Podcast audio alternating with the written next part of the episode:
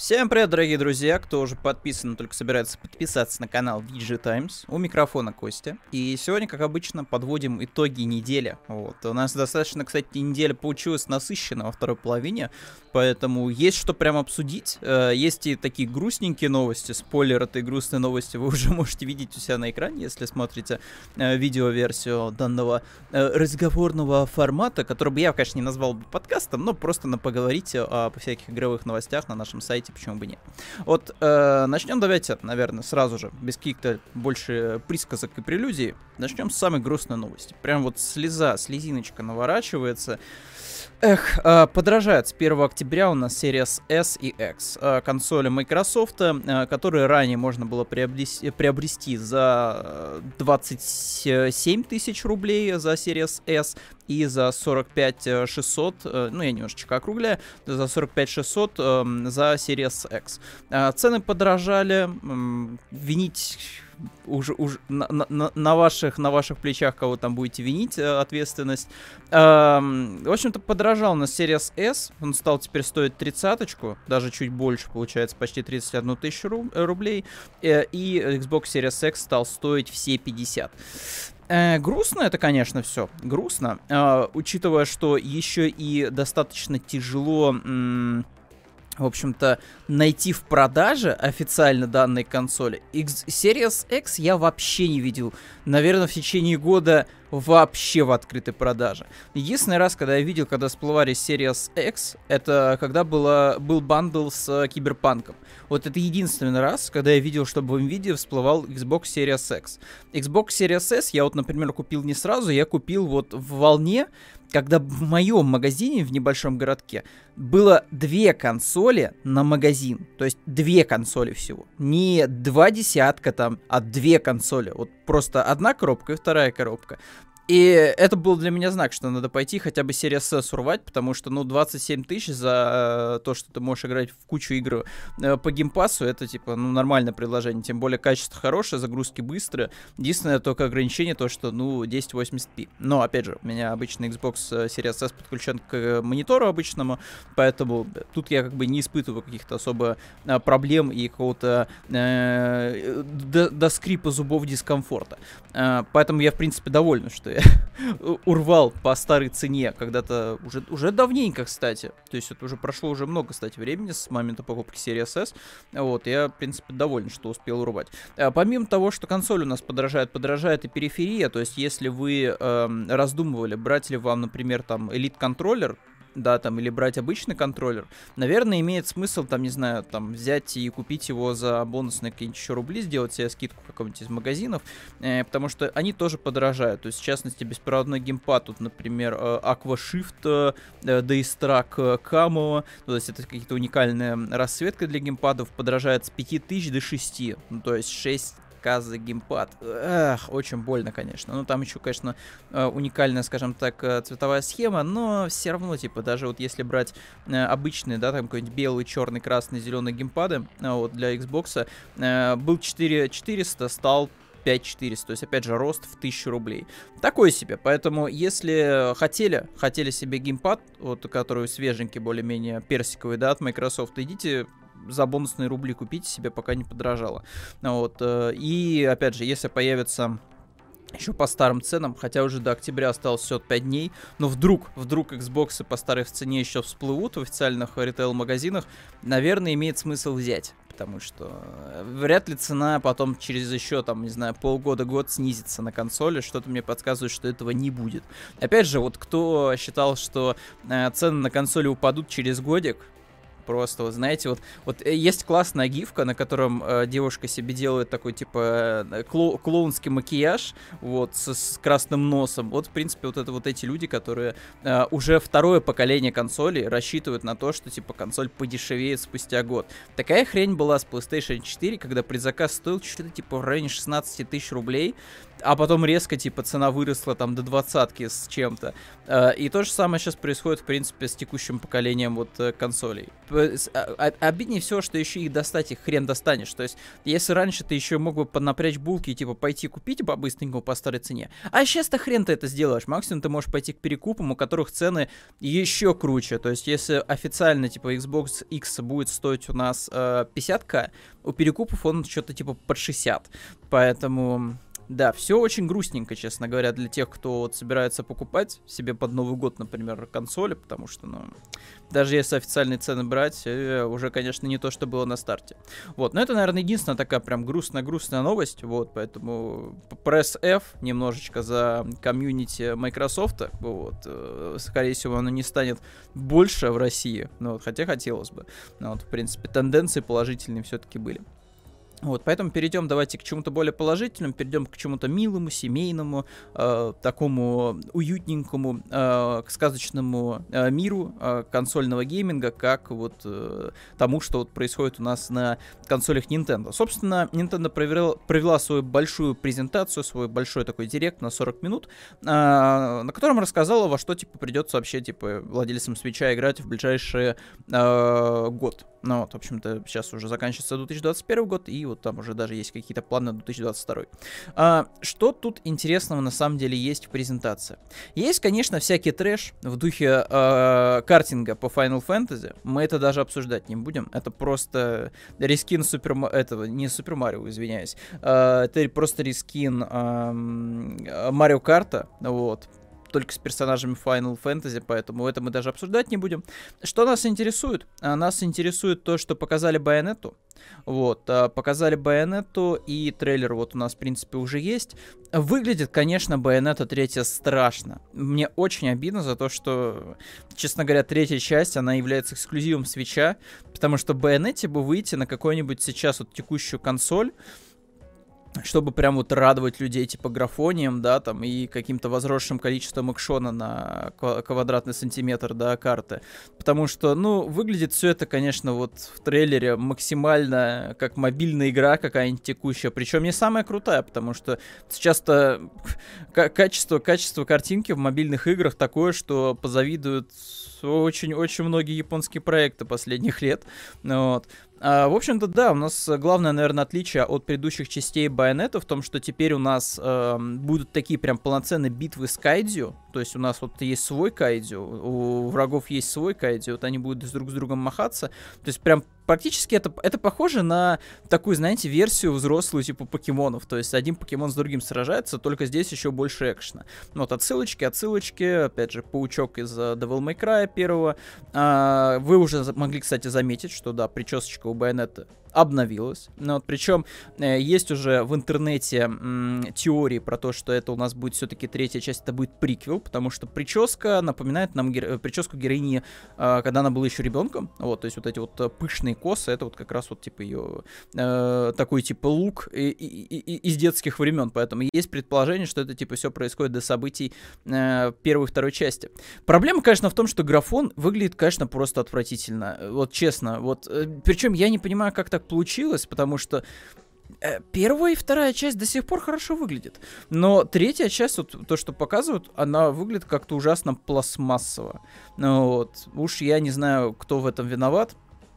Вот, и кого обвинять в том, что Bayonetta выглядит не очень, но, опять же, 2022 год, игра была анонсирована практически 4 года назад. Я не хочу, конечно, винить Камию тоже в том, что он затянул разработку, но я бы был, конечно, на большем хайпе, если бы Bayonetta выходила где-нибудь на втором, на третьем году жизни Switch'а, потому что уже спустя 4 года уже как-то не так сильно ждешь Bayonetta. Я уже не говорю про Metroid Prime, который, походу, все, типа...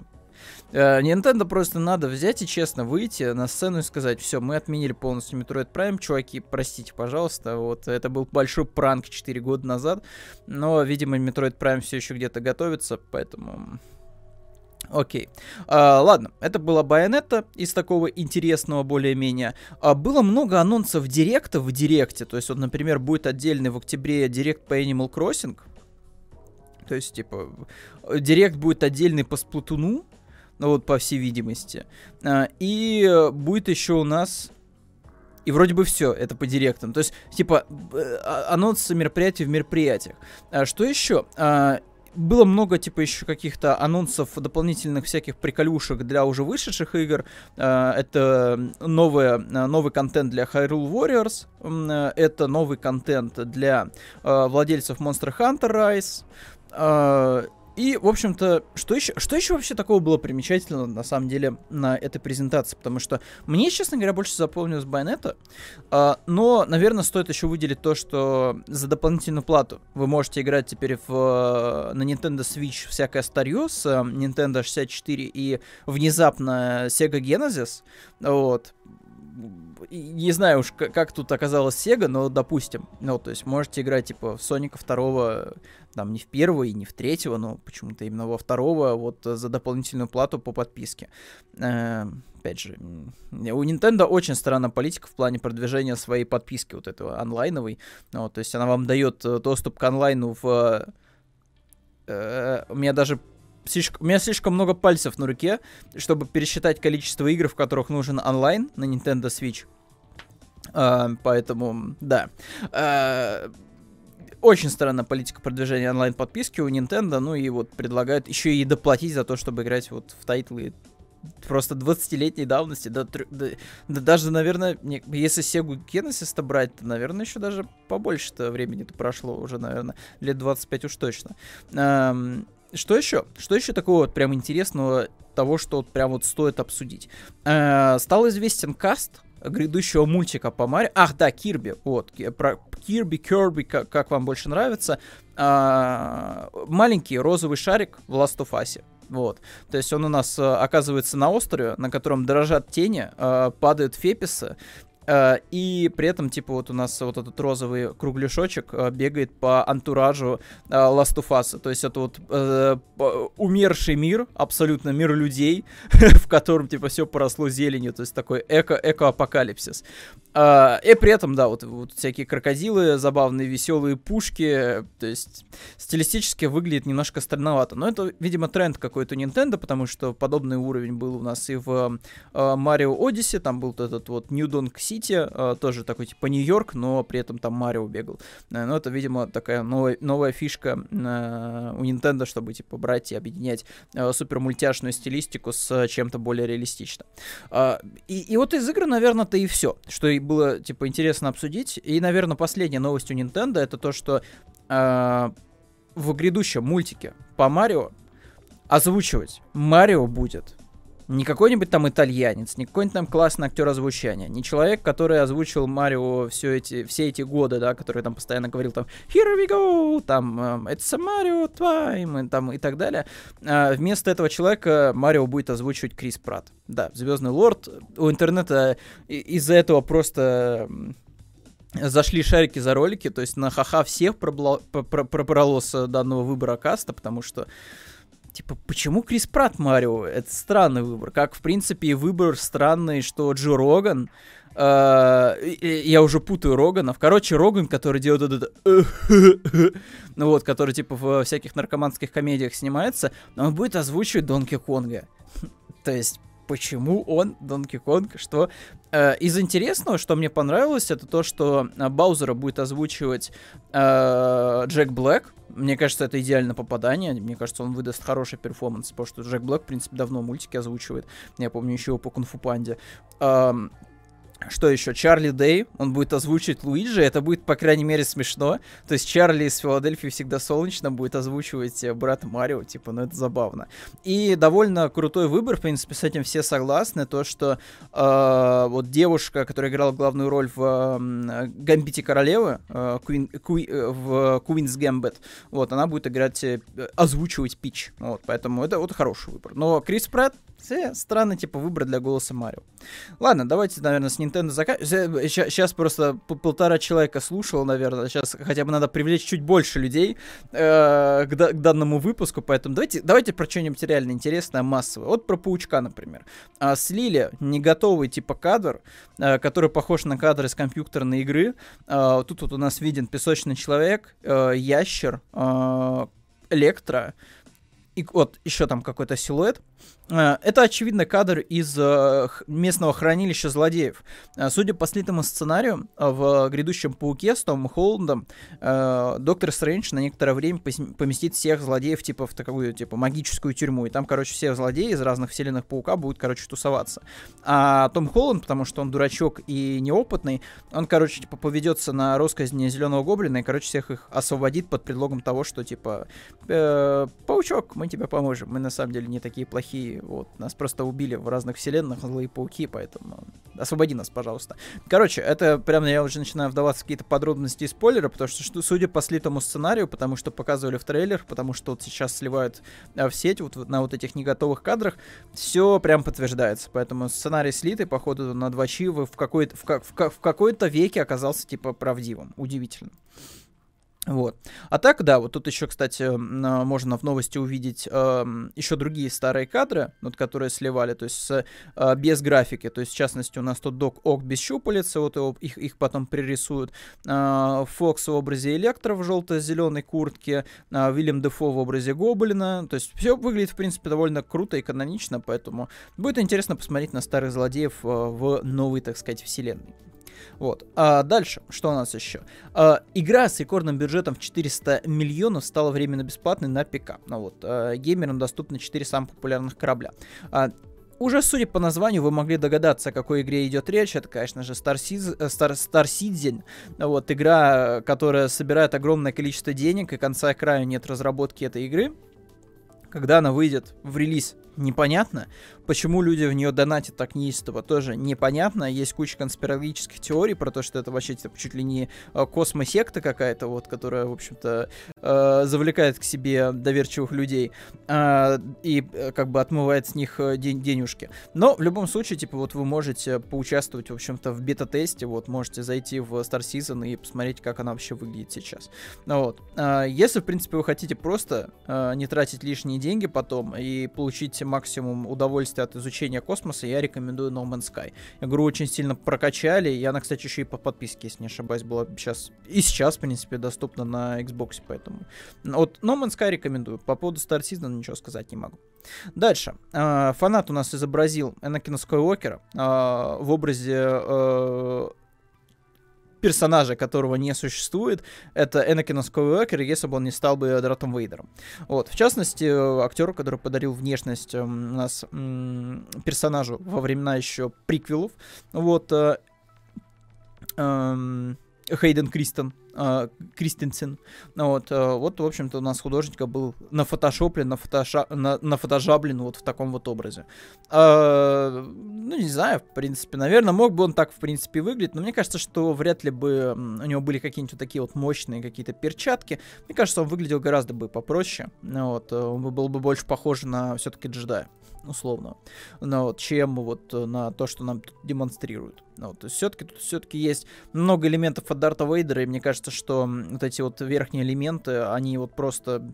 Они вряд ли бы имели место быть в дизайне костюма, если бы у нас персонаж не стал бы типа злодеем. Вот. Дальше. В Steam у нас началась распродажа. Вот, распродают разные игры с большими скидками. Вот, распродажи у нас от Sega. Я рекомендую от себя. Первую Байонетту, 174 рубля, масса удовольствия и сексапила. Ванквиш, угарнейший просто шутан, в котором можно кататься на своей жопе, стрелять по роботам, вот, по всяким типа злым киберрусским. В общем, Ванквиш дико клюквенно, супер крутая, и там есть довольно неожиданные твисты, поэтому Ванквиш тоже рекомендую. А что еще крутого тут есть за супер дешево?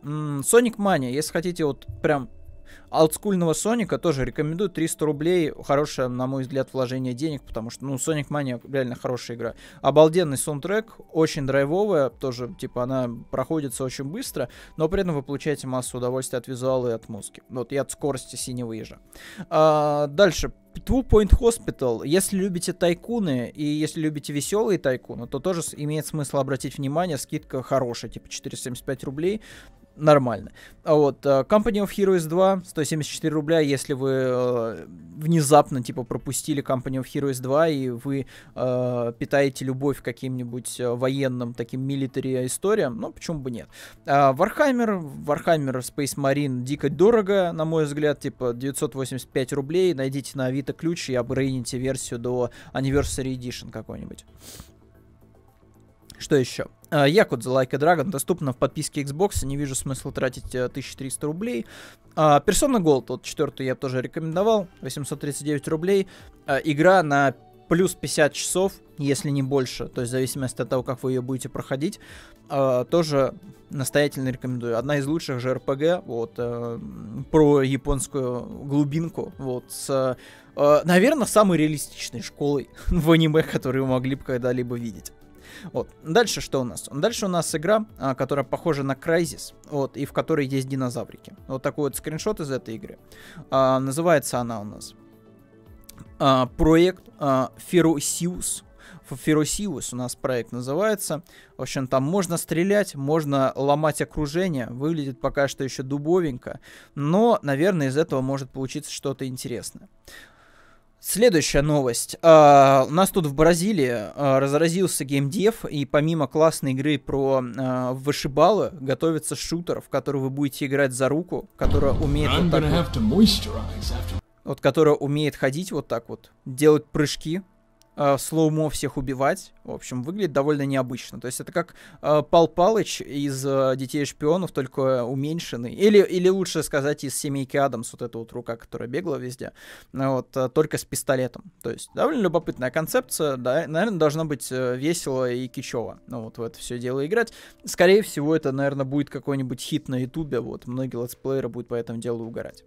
А что дальше у нас? Ремастер, ремейк... Нет, именно ремастер все-таки у нас готовится же. Алана Вейка. Вот, и его уже сравнили с оригиналом, который был на 360-м. Картинку, конечно, подкачали. То есть тут явно видно, что дело не только в, знаете, подтягивании текстур нейросетями. Все-таки вот что-то в плане, конечно, вот текстур, вот именно в ручном режиме они все-таки дорисовали. Ну и, в принципе, модель выглядит посимпатичнее. Хотя видно, что... Анимации остались, по всей видимости, старые у нас. Вот, вот так у нас все выглядело раньше. Вот так у нас стало выглядеть. Вот, мне, конечно, интереснее всего в ситуации с Аланом Вейком посмотреть, как на игру отреагирует новое поколение игроков. Потому что у меня есть подозрение, что многие заскучают на Алане Вейке, потому что она, это классная сюжетная игра, она супер балдежная, но она супер тягучая и супер...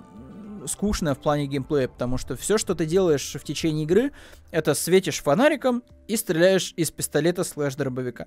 Все, больше ты, в принципе, в Alan Wake ничего не делаешь. Но там еще иногда, если у тебя там приспичит, надо еще выстрелить из пистолета-ракетницы, вот, чтобы максимальное количество врагов загасить за один раз.